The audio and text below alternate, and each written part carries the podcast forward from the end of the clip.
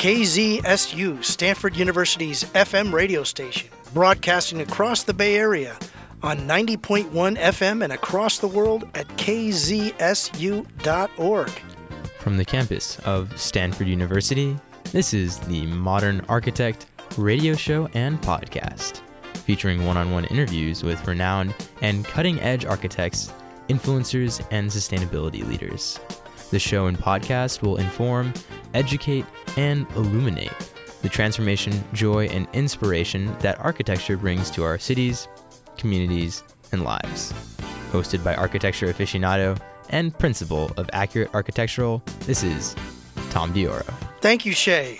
For our guest today, please welcome Wolfgang Wagener, architect and principal of WOWA West. WOWA West, W O W A West's unique approach helps transform real estate investments into valuable long term performance assets, serving the client side of the architectural design and real estate management process. Independent of the supply team, the advisors create proprietary strategy to help clients define, design, develop, and deliver the highest real estate value possible. You can find them on the web at wowawest.com. That's wowawest.com. Hello, Wolfgang. We're honored and happy to have you on the Modern Architect today. Yeah, thank you very much, Tom. I'm very happy to be here. Thank you, Wolfgang. Um, share with uh, us a bit about the, what, what you and I were talking about in the uh, green room about uh, kind of playing a, a, a, a story, so to speak, about how you help clients and how you help people come to realization of their design. Yeah, I thought, uh, Tom, we start with a little architectural improv. And, Love it. Uh, uh, what I thought, imagine you have, will be tasked to build a spaceship. A spaceship. Yeah. Okay. So you are in charge of building the spaceship, and so we have to define what the spaceship is about. So let me, if you're okay with this, let me just ask you some question how Please. you would go about it. So first of all, if you have a spaceship, think about the space is big. Where are you actually going to go? Okay. Are you going to go to a planet? Are you flying around the Earth? What would be your goal? Let's go. Let's let's fly around the Earth, enjoy the Earth, and uh, let's go to let's go to Mars, since I think most people can That's okay. identify with uh, potentially going to Mars. Okay, fly around the Earth and then finally arrive at Mars. Okay, Correct. Next, next question would be okay, how many people do you think you're going to take with you in the spaceship? Let's let's go with uh, uh, eighteen people. 18 people. Yeah. Okay, that's a great number. 18 people. Now let's think about these. Are these uh, 18 people? Are they all traveling at the same time? Is this? Uh, are they traveling together, or is this? Uh, do they come? Um, is this supposed to be d- traveling again, again, over and over again, or is this a one one-way trip? No, this will be uh, a round trip. Round trip. Yes. So it's more like a like a shuttle. Yeah, So going backwards and forwards. Okay. So 18 people. Let's think about the mission of these 18 people. Okay. What would they do? Are they tourists? Are they scientists? What what what is their job? Let's do. Let's say uh, uh, uh, some tourists, scientists, uh, agriculturalists. Uh, Okay, you're really having a broad broad audience. Very Sure. optimistic about your flight. Okay. so okay, so you have a, a great group of people. Um, do you think when they arrive at Mars that they're supposed to get out and walk around? So do they have to bring equipment or yes, anything yes. like this? They'll bring equipment uh, Yeah. to to keep them from the uh, harsh elements of Mars. Okay, so we have to kind of allow for some space, Space space suits. space, uh, space suits, and some space Yes. in the spaceship to get stuff onto Mars, and then they're going to come back. Yes, Okay. So and go back. and- Perhaps even go back again. and go back again. So Yeah. it's really like like a shuttle service going backwards and forwards. Now, do you have any time frame in mind when you have to be arriving on Mars? I don't know how long it would take to get from here to Mars yet. Um, so uh, let, let, let's say within uh, within our lifetime. Let's say Okay, within our lifetime. Okay, there's a travel time. I think is there any other need? Let's say, like uh, when yeah, the Americans flew to the moon. They say Kennedy said by the end of this decade we want to be have a man on the moon. Is there any goal like this? We say we need to be on Mars by a certain purpose, by a certain date. Yes, let's let's let's do uh, within two years. Within two years. Okay, Yeah. very ambitious. I like this. And what about what about the budget? I mean, how much money can you actually spend? How much can we spend to to get you to Mars? Okay, let's, let's uh, use an example. I'm not sure what the latest space project costs. How, uh, or cost how? Um, let's say limited to within five ten billion dollars. Five to ten billion dollars. So great. So I hope you already raised the funds for this. Okay, so Tom, what we just did is basically we did take a look at the vision and the mission of what it would take to build a spaceship to fly to Mars. Uh, we did take a look at the purpose. We looked at what we call in architecture the brief and the program, like the space program, the program of what you, as the let's say owner client of a spaceship, uh, would like to accomplish. Yeah. Now, and imagine, I mean, if we if if we now the next step would would you say, look, uh, we give this program, this idea, what we just put together. We have now a bunch of engineers, uh, designers, uh, specialists working on this, and we would go ahead and we would test, uh, test and test and test the spaceship. Uh, again and again, so that it's going to be really perfect. So when we're going to fly to Mars, it's going to be uh, a flight that people come home safely Excellent. uh, again. But think about this: the effort which goes into taking idea of the spaceship and making it real. How many prototypes you do, how many test flights you do, how many mock-up you build, and all the effort it takes to to uh, get it done. Now, imagine now buildings and architecture. You, Okay. You're basically having a building which is grounded on the earth. You, ha- you are tied to a very unique place. You probably have some neighbors to deal with. You have more than 18 people, so you probably have hundreds and thousands of people which are using your building. Uh, and your building has to perform not just to a flight to Mars, but it has to perform probably 50, 75, 100, or even a longer period of time. Wow. So think about it compared to the spaceship, the task at hand is way more complicated. But here's the catch you only have one chance to get it built. Great analogy. So I think uh, I hope you got got a sense did, yes. uh, about I mean just the complexity and the importance of architecture and what it takes uh, to um, to get uh, buildings uh, design built and making it work over a long period of time for people Yeah. and um, for the intended use. Yes. Now, Yeah. is is it is it more challenging now than it was, you know, several years ago to do this, or is it even more? Um, do you have a system in place that can kind of uh, facilitate making it much uh, simpler or easier? so I think the, the, the importance here really is that to be able, if you just have one shot to build a building, you can't just test it again and again. Uh, it's really, really important that the front end piece of the design process, the work with the client, to really spend sufficient time on getting the vision right, getting the program right, getting right what you would like to achieve and to accomplish, to really uh, guide the um, the the program for the client, and then being able to take this guidance and see it through, kind of be the steward of the client vision throughout the design and construction process. I think that's a real fundamental and very important task to make buildings successful because you have to work on the front end. You can influence the outcome of construction by spending as much time and effort on the front end to get it right when it's getting built. Yeah. How do you put yourself in your client's um, position as much as possible? Uh, you know, you, you know what it may take, idea, uh, at least initially, but uh, how do you put yourself in their position to kind of see things through the way they see it?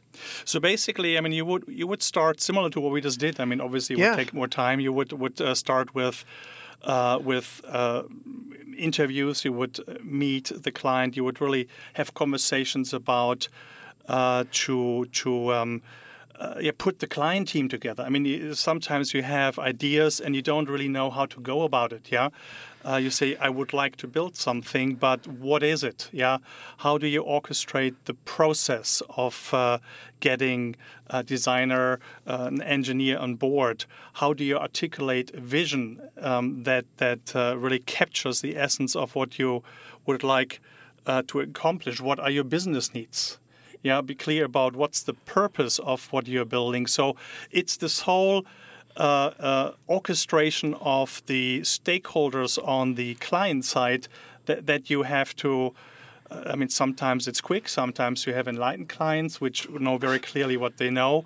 Uh, in many cases, it takes a little longer, and that's really where we would come in and work with you to set up the vision and the project at the front end to um, be successful. Yeah, orchestrate the process. I like that. So, how do you orchestrate that? Do you have a, a process that you go through for yourself and the clients, or each one individuals?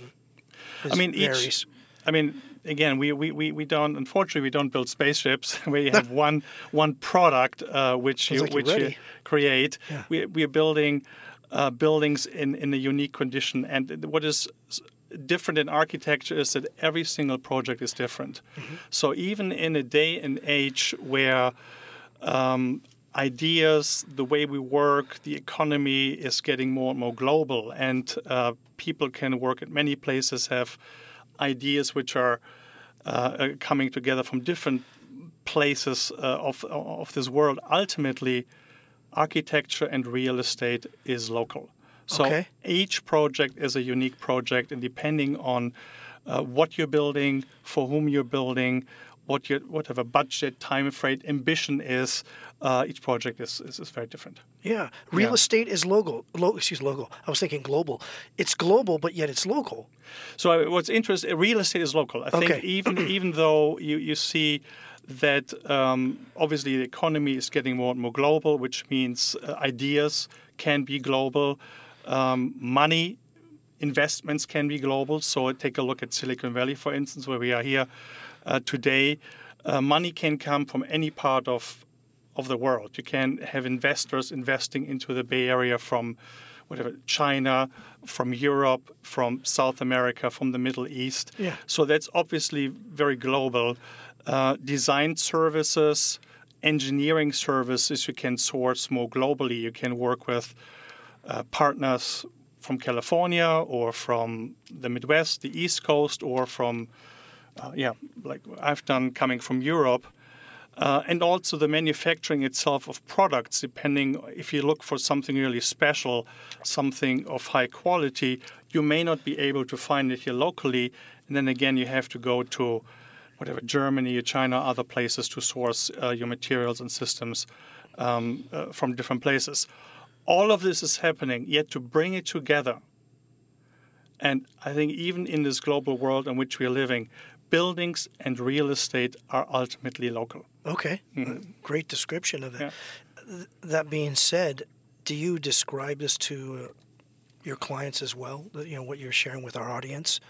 Um, uh, yes, I mean okay. that that that's that comes down to the um, so the very first initial d- dialogue when you start forming uh, the, the, client team, when you start forming the the ideas, and again, it depends. It's not just the place which is different. Obviously, mm-hmm. the purpose, the business need, whether you are, let's say, a large corporation, whether you're a commercial developer, uh, whether you do healthcare or stadium, whether you do um, um, university campus. I mean, mm-hmm. obviously, they all have very different. Um, um, needs. Yet I think the process to go through to really gel this the the, the, the vision, the brief, the program, and the process to get the project started on the right um, uh, uh, foot. Yeah. I think this is very um, applicable across the board. Yeah. Now, when you say each project is unique, that being said, do you, do you also learn from each project? Um, that applies to the current projects? Oh, absolutely. Okay. Yeah, I think there is. Uh, uh, every project you do uh, is, uh, I mean, you have to learn from this because, I mean, coming back to we only get one chance to build a building. So we have to, uh, it's really important to understand what happens with a building after it has been built. So what happens when the building is used by the people it was uh, intended to? Is it actually I mean, we do the best that we can to understand mm-hmm. user needs, the user experience, and really get it right.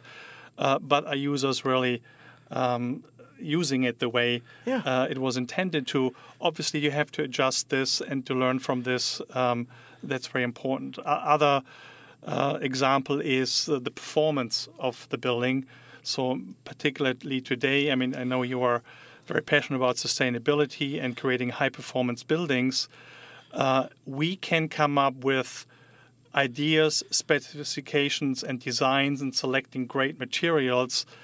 Do we know in the end, though, that the building is actually performing as we planned it? Because sure. ultimately, the performance is dependent on, uh, again, real change in condition, the the, the, the, the, context in which it's built, the, the, different climates. Uh, earthquakes. Yeah. Uh, I mean, basically, you design with nature, and nature we we can't control nature ultimately. So we really have to learn uh, whether we what we planned and intended is really happening uh, through the use uh, life cycle of, of a building. So yeah. and and that that that's an ongoing process. So you're not just here at the front end of a project. You guide the client throughout the design and construction process, and you're really the let's say we look at as being the stewards of the client vision throughout the process and then under use you come back in and see is what we intended to do as a client is this actually happening the way it was planned? And we have then to adjust uh, and learn for the next building or yeah. uh, the, the, the building itself. You're listening to the modern architect kzsu stanford 90.1 fm Loaves and Fishes Family Kitchen fights hunger in our local communities by providing food security to those who need it most. It serves more than 400,000 meals annually to men, women, and children from its San Jose location. You can help anytime in a number of ways by working in the kitchens, preparing, serving, and cleaning up after meals, by contributing food or non food items, or by making a cash donation. For more information, visit loavesfishes.org or call 408 998 1500. That's 408 998 1500. And now back to the modern architect. We're talking today with Wolfgang Wagener, architect and principal of WOWA West. That's W O W A West. You can find more information on their website at wowawest.com. That's W O W A West.com. Who, who inspires you to to kind of think with that mindset? I mean, obviously you have it, but was there someone that you work with? Uh, there was just a dis- an attitude or a, a, mindset that you decided to adopt to make uh, make the whole process more effective. Yeah. So I was very uh, fortunate, uh, privilege, and honor to work uh, on a number of um, great projects uh, early on in my career. And to give you one example, is uh, it's the Potsdamer Platz in Berlin. This was one of my early projects. It was, it was a very young architect working with Richard Rogers and along Renzo Piano for the master plan for uh, Potsdamer Platz in Berlin and uh, think about this. it was a very iconic uh, project I was involved in early on in my career. Uh, it was um, uh, the Potsdamer Platz is in the heart of Berlin. It, it has been the social heart, it has been the commercial heart, and uh, obviously um, the um, it was completely erased uh, during World War II, and the wall was just built right on top of the Potsdamer Platz. So this oh. this this what was really wow. the center of the city was completely erased, separated by this wall and this this this was just not the wall. If you have a wall, you have all these zones around it. So it was completely dead. Uh, and then when the Cold War ended in in, uh, in uh, late here 18, 1989, uh, we um, the wall fell, and there was this tremendous piece of real estate in the uh, city center. And the question was what to do with this. And I was fortunate to uh, come in early with uh, yeah, Richard Rogers and Renzo Piano, start working on a master plan of this vacant piece of land. But what was really important for me to realize is that you can come as an architect with a vision, and you're very talented, and you're a great designer. Yet you have to work with many, many stakeholders. One was obviously the client itself, because who had an interest in developing this piece of land? Who was the client? And this was very interesting. It was actually somebody you would not expect. Oh. It was a car manufacturer. Think about this. A about car this. manufacturer. and an electronic manufacturer. It was basically Daimler Benz okay.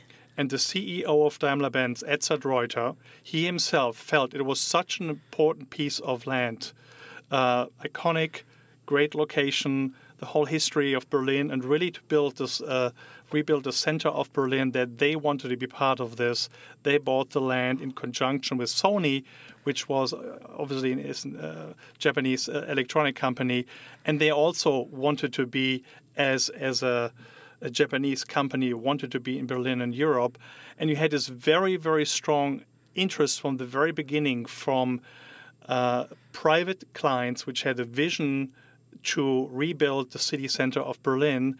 And then really to work with them to figure out what users can go there. How do you build a city? There is shopping, there's offices, there are uh, there's residential, uh, there's a hotel, there's a movie theater. So what does it take to create a vibrant, vibrant city? And all of this was done in conjunction with the client. Uh, Daimler-Benz also decided to move some of their offices uh, there, so we worked with the users.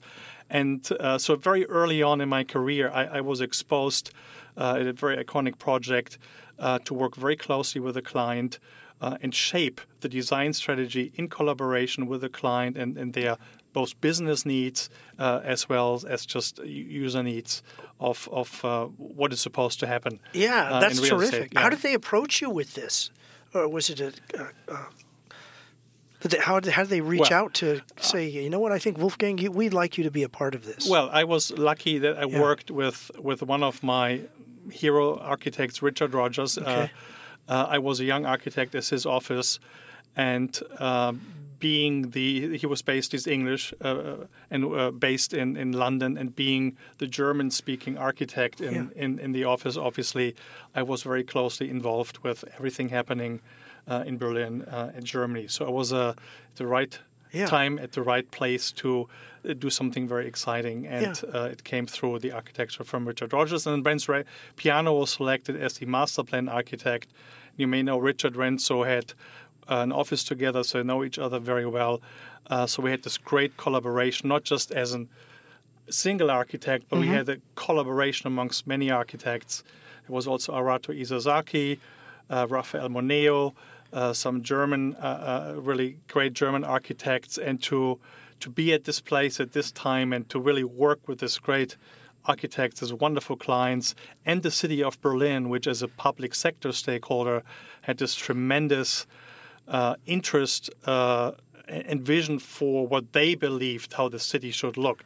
To get this all together, to, to listen well to all, every, every opinion, every idea, and bring it all together in one coherent plan, uh, one coherent design. I think that's what an architect brings to the table. That's what made Renzo Piano and Richard Rogers successful, and I was lucky to be part of this. That's great. What was what was the feeling like? Not just architecturally, but just the the energy in uh, in Berlin at that time. Just, I mean, you can imagine after um, uh, the end of the Cold War, it was exuberant. I mean, Exuberant. it Great was just word. one of the most exciting times, probably, uh, in, in in Berlin. I mean, everybody wanted to be there. It was at this when we built it. It was the largest construction site in Berlin in terms of vol- construction volumes. You had, I mean, investments pouring in from all over the world because every wanted to, everybody wanted to be there, and you you met everybody. I mean, it was just a very very exciting time. By the way, it reminds me a little bit of where Silicon Valley is today. Okay. So you always have markets where which are hot, and that time uh, Europe, Berlin, uh, Germany was hot, and today we have uh, s- s- I f- sense a similar exuberance Yeah. and excitement uh, for for development, for design, and for building here in Silicon Valley. Yeah. So it, it seems like you kind of uh, you either seek that kind of uh, uh, vibe or it kind of comes to you, or is it a little bit? I've been very fortunate to be the lucky guy at the yeah. right place at the right time. Yeah. No. So Yeah. that that's being said, do you see other parts of the nation with that sort of potential exuberance? Not just Silicon Valley, but is there something uh, with your just your just your personality, your own DNA that you see as, hey, you know, I get I get this sense that uh, you experienced there in Berlin and Silicon Valley that this area can rise up Yeah. and I mean, you've obviously other parts around the world where there's a lot happening. I mean, China, um, the Middle East, uh, to give some examples. I mean, uh, some emerging uh, markets like uh, in South America, um, Brazil, uh, in these places. However, I think what is unique about Silicon Valley is that you have um, a different kind of client here. And what I mean with this is you have, if, if you look what, what the Silicon Valley is about, the, the companies that we have here, they are companies that actually create stuff. okay, Yeah. So whether you build building, stuff. uh, whether you're building, I see the telephones here, or the iPhones, or whether it is uh, a new car with uh, uh, Tesla, whether it's um, uh, new photovoltaic elements, whether it's auto tech or biotech. I mean, you can name any any type of industry that we have, but you have uh, leaders that, that that are used to create physical things. Okay. if you think about it, uh, architecture is also about physical things. So what is very unique about uh, working here with clients is that you have a great understanding of how design works, how engineering works, and quite frankly, pair this now with this uh, spirit of we are here to build the best, we change the world. We can, we want to fly to Mars. Okay, let's go get to work, engineer it. So we have this attitude of we, we can make it happen. Uh, so I think this is something very, very unique here to uh, to Silicon Valley, or let's say to California in general, Okay. to the American West. I mean, compared to let's say if you would work for Wall Street, you have very um, significant clients. It's just a different mentality if you are a person which is used to work with abstract things like money, yeah, which is just can flow. It's just, I mean, it's ephemeral versus uh, business leaders and companies that really create and make things and stuff. Yeah. So, so that's very, very unique and exciting. Yeah. What what what do, do you see anything uh, growing up that uh, made you want to be a part of something like this, even if even if you weren't in the middle of it, or maybe you grew up with with that sort of exuberance? What what do you think sparked you to uh, be so drawn to that type of uh, environment and that type of uh, city, those type of cities, those type of communities, those kind of people? Yeah. What what what? Well, I grew. I mean, you can hear this. I mean, I'm from Germany. I am born there, raised there, grew up there, was educated uh, in, in Germany. And when you were growing up in Germany uh, at that point in time and getting educated, the you always um, were looking to America as, let's say, like the bigger brother Okay. uh, and uh, you were in particular um, to California because you, you, you got a sense of optimism, you got a sense of the future is happening now. You had this American way of life, whi- which was really very very inspiring. If you look back to to when I was educated, uh, the architects that really um, I responded to were all architects, uh, I mean, you looked up to, which at some point in their career um, went to the United States either to study or to uh, uh, practice, uh, uh, get their start in their career, and then they came back to Europe. Uh, and they brought a different, you could feel it, they brought an optimism back to uh, where we were living and working, uh, which just was very, very exciting. So that, that's what I very early on um, responded to. And I've been able to have this, let's say, transatlantic cross pollination between Europe and California and the American West. This has been one of the big inspirations of my professional and personal life now for uh, the 25 years that I started out as an architect. Great. Now, how how did you uh, come up with the name WOWA West? Well, I mean, WOWA Yeah. is obviously my name, Yeah. Wolfgang Wagener, and I, I learned uh, it's a very strong guttural name, which really resonates. Guttural name. Uh, like yeah, it's Wolfgang Wagener It resonated very well in in here in, in, in the states. So WOWA is, is, is, is really a nice um, acronym. I wanted to have a name for a company which transcends me as an individual because it's not just me; it's really a group of people. So as we grow, uh, that that uh, it is it is a company and not not just the individual person. Uh, and then the West is basically the whole experience. is a place where I live right now, where I work right now, but also the West capturing all the spirit we just talked about of the future, the optimism, and uh, being innovative. And I wanted to capture this uh, as part of our company name and concept, and uh, this is something we pursue uh, with WOWA West. Terrific. This is The Modern Architect on KZSU, Stanford 90.1 FM. Founded in 1996, Eastside College Preparatory offers unique educational opportunities to historically underserved students in East Palo Alto and surrounding communities. The results have been dramatic. The high school dropout rate in the local area has been estimated to be more than 60%, but at Eastside College Prep, 100% of its graduates go to four year colleges and universities. If you'd like to volunteer at the school or help out financially, you can learn more by visiting www.eastside.org. Thank you, and now back to the modern architect. Our guest today is Wolfgang Wagener, architect and principal of WOWA West. Check him out online at wowawest.com. That's W O W A West.com. Wolfgang, with a constantly evolving architecture, the expectations for emerging professionals evolve as well. What's changed over, say, the last five? I've got here 10 years, but I mean, even the last 20 years. Yeah, let's pick the last 25 years because Okay. that's when I started out uh, as a young, uh, the, the young architect. And the world today is very different than than when I started. And if you look around, we're living actually in a very exciting time, and the demands on architecture, I believe, have never been as big as they are today. Uh, so you're not just a designer; you have to take a look at sustainability. Yeah, is your building energy efficient? Are you using the right materials? How are you um, impacting climate change?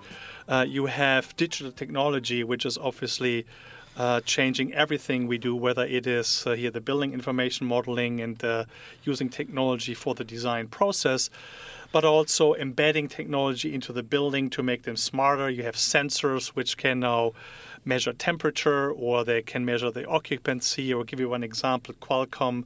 Uh, a company in San Diego, they just took their campus and they basically put sen- and they produce sensors. So they put sensors everywhere in their campus in the building, so they can get now real-time data uh, to their facility team and the facility operations to help them um, operate and use their buildings more um, effectively. So how do you do this? Uh, you have design build. You have uh, different business needs in terms of that clients are saying, look, we have to build faster. You have to build uh, cheaper. Yeah. Okay. yeah. Yeah, Uh, You have design teams which are uh, cross continents. Uh, yeah, you have uh, they work together. Whether you, I mean, I worked a lot now with companies, design firms in Europe, here in the United States, but you can also have them in Asia. So, design teams become more uh, uh, cross cross um, yeah cross continents. And if you take this all together, we, we it's such an explosion of innovation of uh, demands that has been put on our profession that it's getting more and more intricate, it's getting more complex, and uh, it's getting also more specialized. So you have, when I started, you had a client, you had an architect, and you had a builder. Okay. And even there are pockets in the world where this still works. Take Switzerland, for instance. We would go to Switzerland. You want to see how the old school architecture worked. You still could see this. It's a very straightforward process, very clearly defined roles. Now, look at where we are today. You have design architects, you have production architects, you have technical architects, you have executive architects, you have um, architects specialized in interiors and urban design, and I mean it's getting it's getting such a yeah intricate, complex world uh, that uh, that it is getting more and more difficult to um, kind of c- connect the dots and keep design ideas together. So you can still have this coherent solution because uh, ultimately design is about taking ideas, giving it physical form by incorporating all these forces that that are working around you. So, I mean, to your question, what has changed? I think the industry is way more intricate, complex, specialized, and and to a degree fragmented. Yeah, okay. there's a tremendous opportunity. Let's say if you love, let's say you love digital visualizations, you could specialize in doing great marketing material, do great three-dimensional models and virtual reality and all this kind of stuff. Uh, so there are many many ways of, of following your passion uh, and interest. Yet what is is a bit lost is this idea of what architecture is about to hold it all together uh, and bring it all together. Uh, and also, there is a risk, obviously, of a lot of waste. I mean, if you have so many different specialists um, running all, all around all over the place, again, who is holding up the interest of the client? Who's holding up the? Who's a steward of the project vision? Who's making sure that the the what initially uh, was intended to be built uh, is is actually designed and built uh, in, in, a way that that it, it, meets ultimately the ideas again coming back to our spaceship uh, that the spaceship you intended to fly to Mars is actually what you're going to get in the end of the day. Yeah. Yeah. How do you how do you deal with the fragmentation of of that all those dynamics all flowing in on one project? Is there one central person or do you operate collaboratively with a, a collective group of leaders?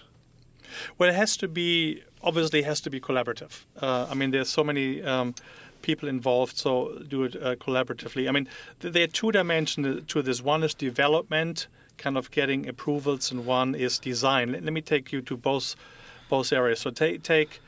Uh, take the development process. So we, Okay. we, we are not building any longer just on a greenfield site, or we're not flying to Mars. We're building in real context. Take Silicon Valley, you have to deal with um, the, official, the, the regulatory agency, with the city officials, with city councils.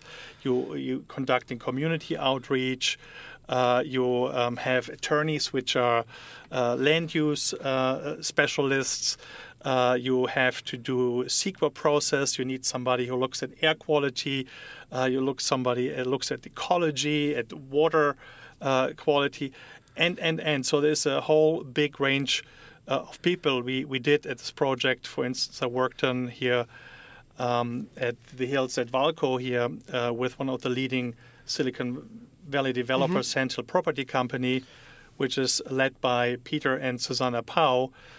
Uh, they were ultimately the leaders of this collaborative team because they were the the um, the owners, the people upholding the the, the, the, the vision and idea for the project and brought it all together.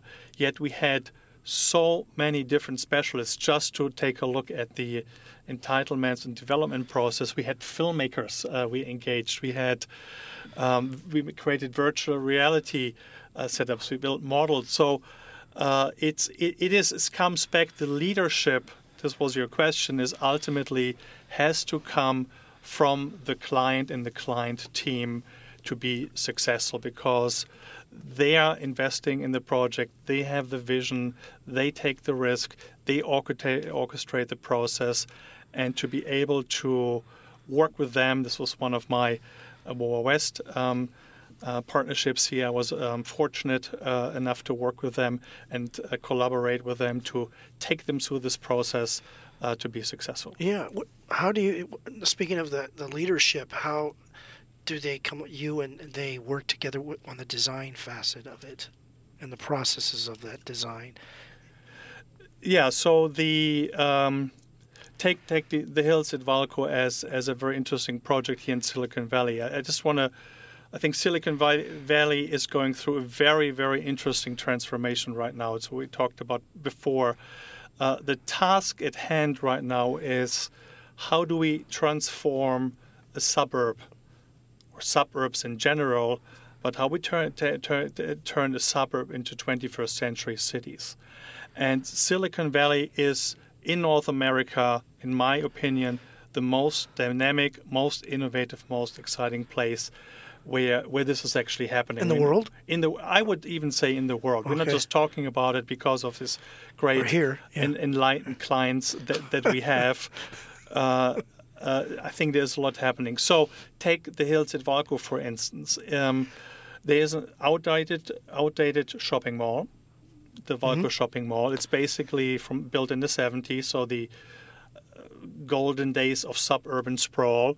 There was a certain way of how you go shopping. You basically get in the car, you drive to a place, and then you have a mall. Yeah, it's an indoor mall with some the, the classical department stores, its anchor tenants, and then some smaller uh, tenants in between.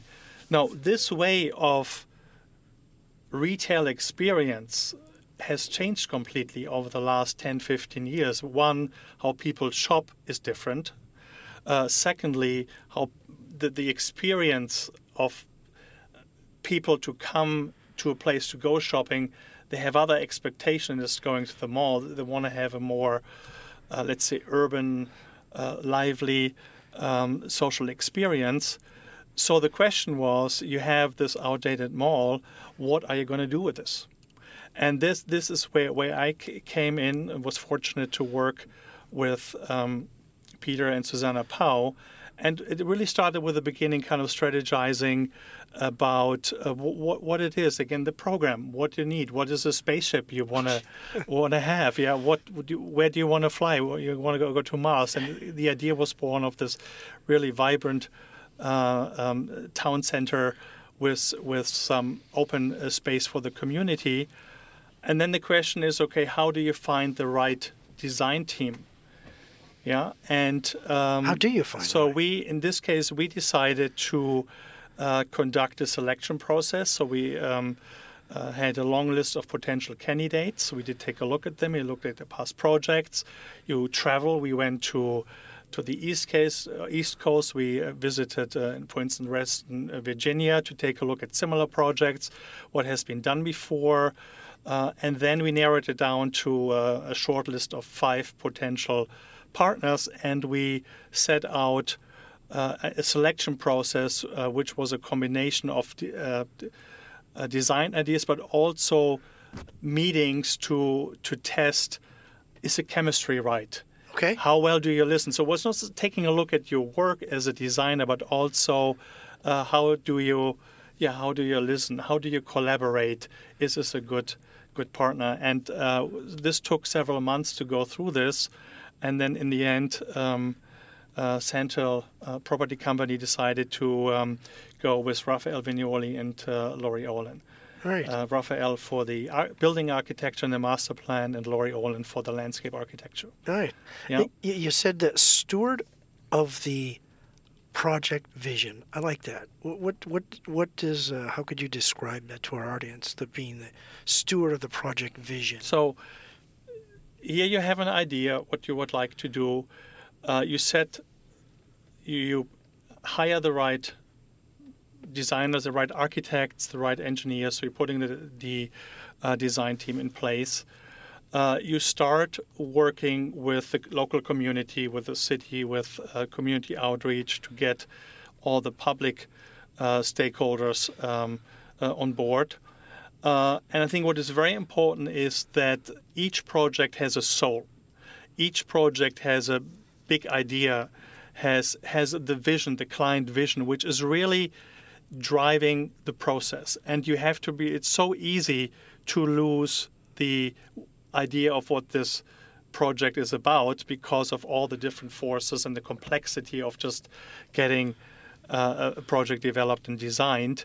And I- think, and, and the Hills at Vallco is one example where uh, it was really important to um, uh, to keep this vision alive Uh, and we had a fantastic design team with Rafa Viñoly and Laurie Olin, which which came up with this wonderful master plan and wonderful design.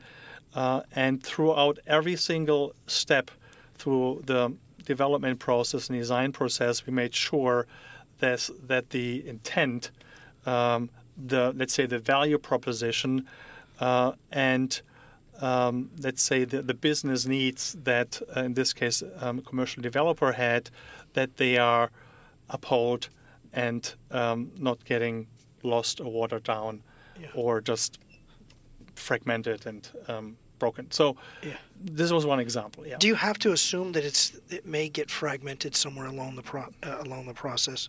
yeah it's so very easy uh, to um, yeah it's, it's very easy to just um, yeah lose track and i mean they, they, I think that, that that's where you can see the difference between great buildings and good buildings is I think the great buildings are the one where you were able to uh, uphold this this this um, let's say the soul uh, and the heart and the spirit of what the client intent vision and the design vision uh, are about. Yeah. How do you Yeah. capture that soul? How how early in the process, if you can, do you capture the soul of the project? Whether it's going to be a short one, say one year, two years, or a longer one. How do you capture the soul? Because it's so kind of ethereal to find it. Well, it has to start from the very beginning with the owner, uh, with the investor, with the client, so that they're very clear uh, what they are looking for, um, defining the um, the brief, the program, the value proposition, uh, what what they want to accomplish, and then you need a very good architect to take these ideas and put them into a physical form. And uh, th- that's a very collaborative process and you go through many iterations and then at some point it makes click and you have it and then you have to fight for this yeah? Because uh, otherwise i mean there can always people come and uh, uh, take stuff apart and criticize and Yeah. say whatever traffic doesn't work or it's environmentally not sustainable enough or it's uh, the neighbors start to complain or whatever it might be uh, you just have to be really focused and um, listen very carefully and then re- respond to these concerns, but respond in a way that the, the again the soul of the project may, remains intact, while you listen very carefully to um, the context and ideas of other people. We're talking today with Wolfgang Wagener, architect and principal of WOWA West. The Loop is a radio show featuring electronic music ranging from house to techno to downtempo and everything that's good in the underground. Each week, the show features releases, exclusive mixes, top picks, interviews, and live guest DJs from around the world. That's The Loop with Drew Deep from 11 a.m. all the way until 3 p.m. Stay tuned for that, and this is The Modern Architect. We're talking today with Wolfgang Wagener, architect and principal of WOWA West. Are there any suggestions or recommendations you have for for an aspiring architect today, Wolfgang, considering how the um, how the profession has changed and is changing? Yeah. So, in one word, curiosity. Okay. I think you really need to have curiosity. I think uh, you have more choices than ever to apply the skills of an architect and architect to professional careers. There are so many paths you can take, which is can be the traditional architectural path, but also can be um, non-traditional architectural path. That uh, I think it's it's a wonderful time to uh, to, to, to be an architect and to pursue this um, uh, profession. So, if you think about what architect is doing, so we talked about the complexity and the intri- intricate nature of architecture and real estate today, and how that it needs uh, the, the the bigger picture person, the the person who connects the dot and holds holds the the the idea and the process and the project uh, together. So obviously there has been in our profession let's say, a leadership vacuum giving all these rapid changes which are happening. And what you can see is that um, other professions stepping into the traditional architectural space. So I'll give you two examples. One is design thinking. You may have heard about this really. Uh, Palo Alto, Silicon Valley, here Stanford University with the D School is the epicenter of design thinking. And uh, it, it design thinking as a concept really started at the time and also ar- there more and more uh, demands on architecture were happening. Now, if you think about this, what design thinking is to me, where I come from and where I'm grounded with my uh, education, that's really in the old days what we would have called architecture because it is the skills of being able to understand user requirements, turn them into physical forms of products or buildings, and then be able to, um, um, yeah, kind of uh, be be this this steward of of the vision and the ideas that we talked about. So this is one example. We're getting uh, at, at, at, an area which has been opening up. Uh, but I also believe that architecture should work more closely with, uh, for instance, the D School, this design thinking community, because it's really uh, uh our world. Yeah. our um, uh, So expertise. it's dynamic. It's, Very. it's it's very dynamic. Another Okay. example to give you is is design management. I mean, you, you you're not just the, the pure designer who sits and, and creates. So this is obviously uh, the, the wonderful and exciting part uh, of architecture. Yet architecture is way more than just pure design. And what you have been seeing is uh, through that um, buildings become more sophisticated. And I mean, buildings here, it's the systems, it's the materials that you use. You have more prefabrication, let's say concrete pieces, for, ins- uh, for instance, glass, exciting. Uh, I mean, the performance of glass uh, you can get today is just uh, off the chart. Uh, you can have, I mean, sustainability systems which you integrate into buildings. All of this is, let's say, the more sophisticated the building systems and materials that you're using become uh, are becoming, the more of the design work is actually done by the subcontractors and by the trade manufacturers, which are creating this product. So you're seeing that. Uh, to give you one example here, you probably have the, the most iconic and most important project in Silicon Valley is the Apple Campus 2, and I was uh, fortunate uh, and privileged to work um, um, as as the uh, California uh, partner for this project was Foster and Partners, and that was part of the development and design team, which is now um, realizing uh, the vision of of Steve Jobs. Imagine you have a dream client, Okay. you have a dream architect, you have a wonderful combination, and you have the attitude of Silicon Valley. You can engineer anything you want. Combine this together, so you're getting a fantastic, probably the most sophisticated building at the beginning of the 21st century, which is happening happening right now here uh, on our uh, front door. And if you look at the sophistication of the building systems themselves, a lot of this design, obviously the overall design comes from the architect, then you get the specialist design from the trade contractor, uh, which are then responsible for the design. Now, all of this has to be integrated because all of a sudden you have all this uh, plethora of subcontractors which are specialists. You have a guy who's great with the facades, you have a great guy who's great with uh, concrete prefabricated systems. You have a guy who's great with radiant floors. You have, I mean, there's so many uh, innovations in the Apple campus, for instance, uh, that to bring this together, to manage this, to coordinate this, uh, is another design management task. Uh, which which is happening more and more in, in particular in design build projects. Yeah, it sounds like each of the individuals may have a, a common thread that you had mentioned here that we said for any aspiring architects in relation to the history of architecture to even the future, and that is curiosity. Would you kind of concur it's, with that? It's curiosity combined with uh, being able to cross pollinate across many different stakeholders and to communicate very well. I think if there's one mantra, let's say the real estate industry is all about location, location, location.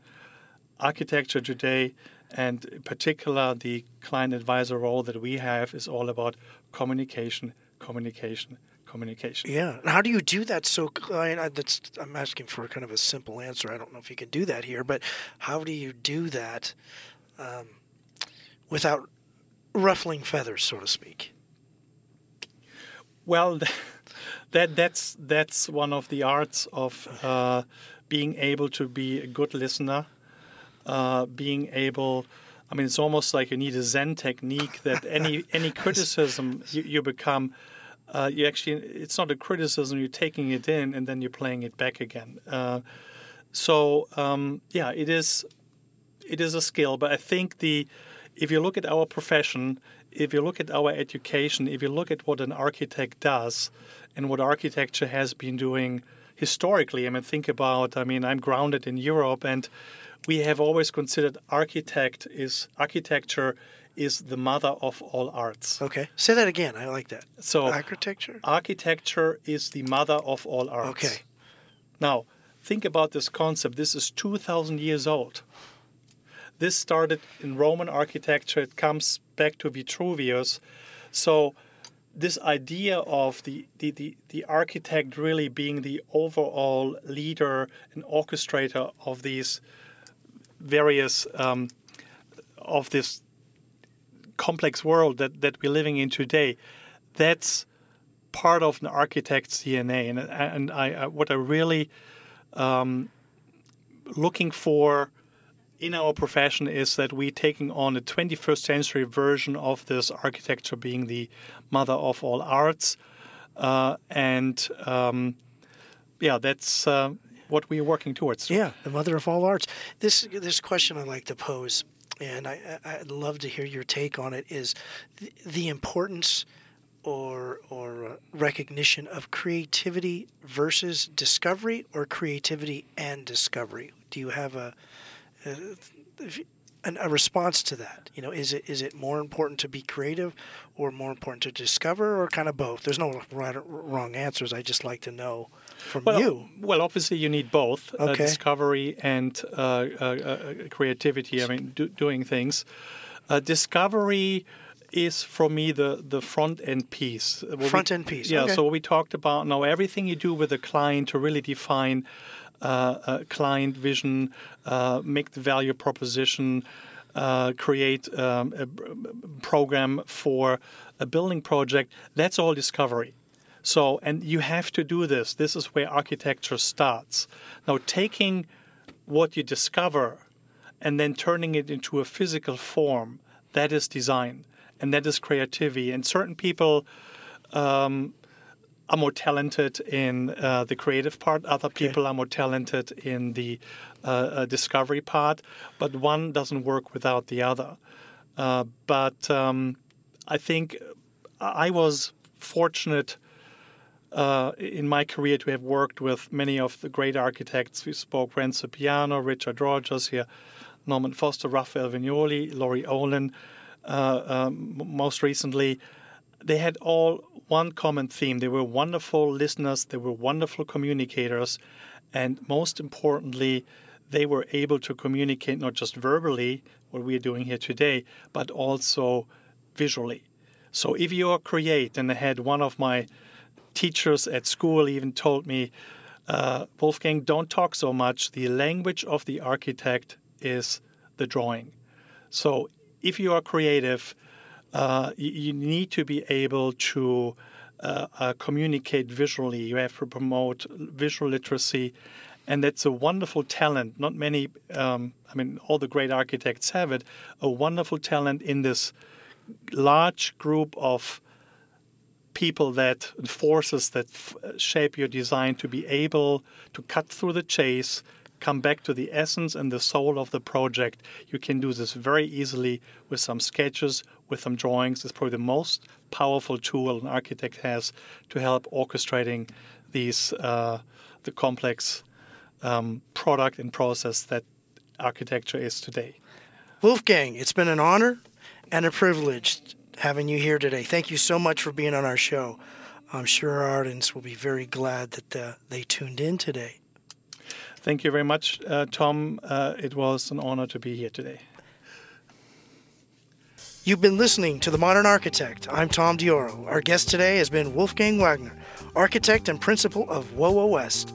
WOWA West's unique approach helps transform real estate investments into valuable, long term performance assets, serving the client side of the architectural design and real estate management process. Advisors create a proprietary strategy to help clients define, design, develop, and deliver the highest real estate value possible. Find them on the web at wowawest.com. That's W O W A West.com. Join us again next time when we welcome another outstanding architect, influencer, and civic leader committed to positive and sustainable cities, communities, and lives. The Modern Architect is recorded at Stanford University Studios in Palo Alto, California. It is a production of KZSU Stanford, and the recording engineer and production manager is Akshay Jaggi. Assistant engineer is McGregor Joyner, and we're all assisted by Bryce Carter.